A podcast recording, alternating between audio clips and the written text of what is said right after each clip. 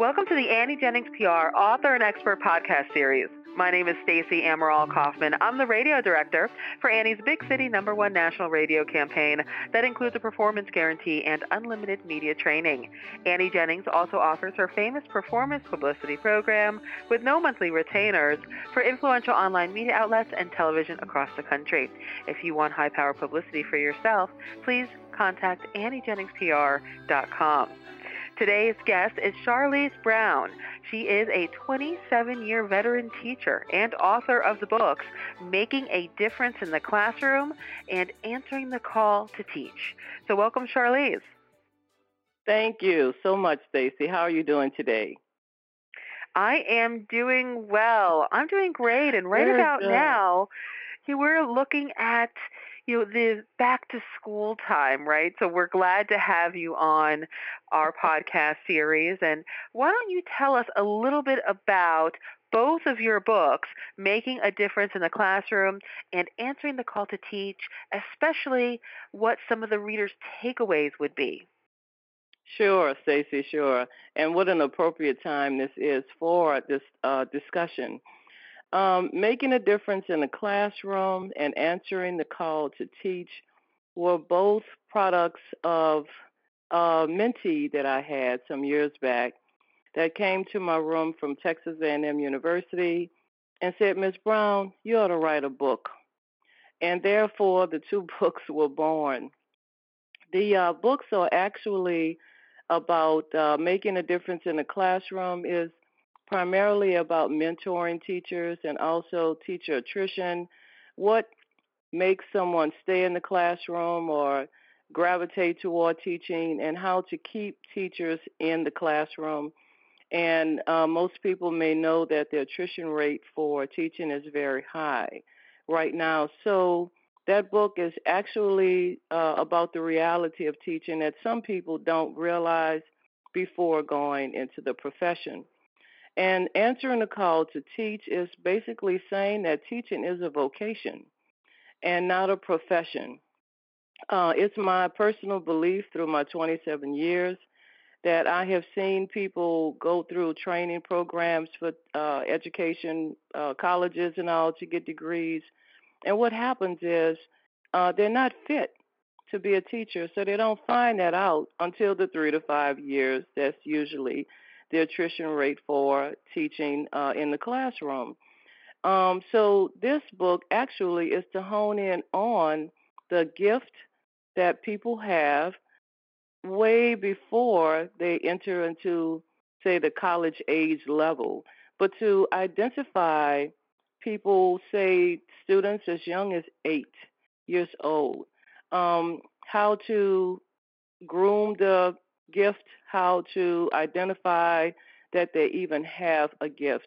So hopefully those two books combined will help uh, not only teaching programs to uh, fine tune what they offer as far as courses and also adjusting more than anything else, adjusting their programs to include more field work uh, for teachers, uh, candidates than what's offered right now. So, Charlize, with so many teachers out there not really making it right? Not not uh, or realizing it's not for them right? So not kind of yes. uh deciding that it just really wasn't the right choice. There's got to be you know talented teachers out there where it is right for them.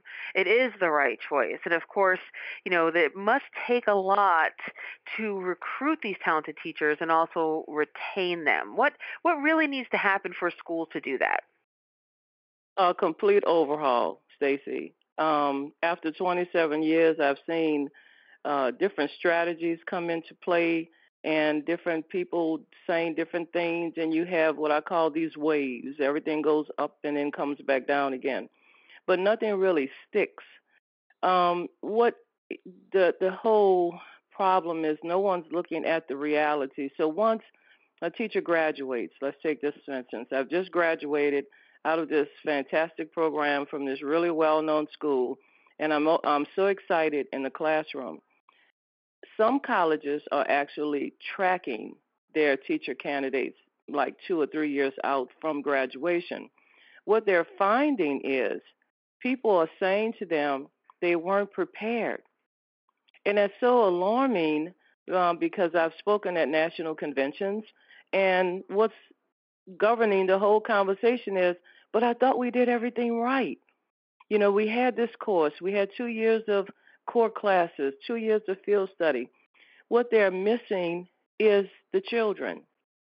It's not so much studying psychology. There's a lot of courses in that going up to teacher certification and all, but it's about how children perceive you. And so when the new teachers are getting into the classroom, what they're finding is that nothing they studied prepared them for what they're getting or what they're seeing. It's not all textbook. So the young lady who inspired me to write the books um, at Texas A&M University, I spoke with her a lot about just the realism part. Um, most teacher programs don't prepare their candidates for the say the amount of paperwork that's involved with teaching, um, the grading part, how much of your personal time is actually taken in teaching. Uh, some people say, oh, but teachers get off the summer and the Christmas holidays and all. There's hardly ever a time to rest as a teacher. So all of these little tiny, uh, I would say, fine print um, clauses that's in your contract for teaching, those things are not included in the preparation process. So a lot of teachers are caught off guard. And with that combined with, say, low salaries, hardly any resources, having to take your own money for supplies, all of those things are included in the the whole overall decision that teachers have to make and they actually make it unfortunately to leave. Hmm. And now what would you have? I mean, what right now we may be in somewhat of a transition point or we're shifting here a little bit in terms of education in your experience, Charlize, you know, what does the future of education look like? And then also, do you think it will include the closing of the achievement gap?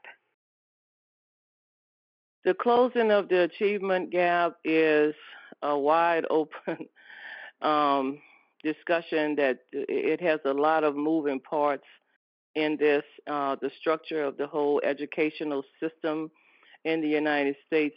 Um, needs to be overhauled in the sense that we established education in the United States based on farming. So way back when, when both you and I were not even here, this thing was established from say like a seven to four or five in the afternoon situation, where mostly boys went to school, the girls stayed home. So you know, with the influx flux of women's rights and all that, then little girls were able to attend school. The model for the time has not changed.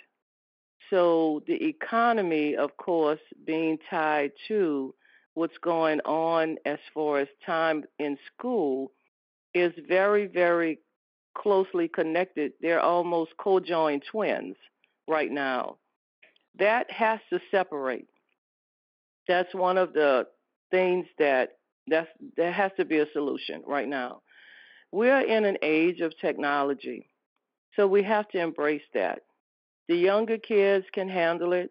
A lot of people say that you know the school is the social networking for the youngsters and they are groomed with all of that. That's true. But social media plays a large part in educating uh, young child. So you have some schools with a no cell phone policy. That's it's it. It's a no. It's a zero tolerance situation for cell phones. Well, right now you can make PowerPoints on your cell phone. You can have QR codes on your cell phone. You could do a lot. There's a lot of communication networking that's done on the cell phone. It's not all on the negative side for bad things. So the educational system in this country if they are to keep up with what other countries are doing right now, they need to start embracing the technological piece. They need to involve children more in their own education. The desks, for instance, there's a new wave of, say, open kindergarten. And I believe there are maybe one or two places in the United States that's doing that right now. So every day, a kindergartner goes outside to learn. No matter what the weather, they're outside. Um, so some other countries have explored this. We're not too, um, we're not gravitating toward that as much because we're we're stuck in tradition. And I think that mm-hmm. in order to move right now into the future, we have to get rid of that tradition and take that jacket off and put something else on. Well, Charlize, you are certainly very knowledgeable in this in your 27 years of experience and our listeners out there, I'd love for you to connect with Charlize Brown, who also has her MBA. So you can visit her online at brownteachinginstitute.com. Her books, again, are Making a Difference in the Classroom and Answering the Call to Teach. Charlize, thank you again. Thank you so much. God bless. Thank you.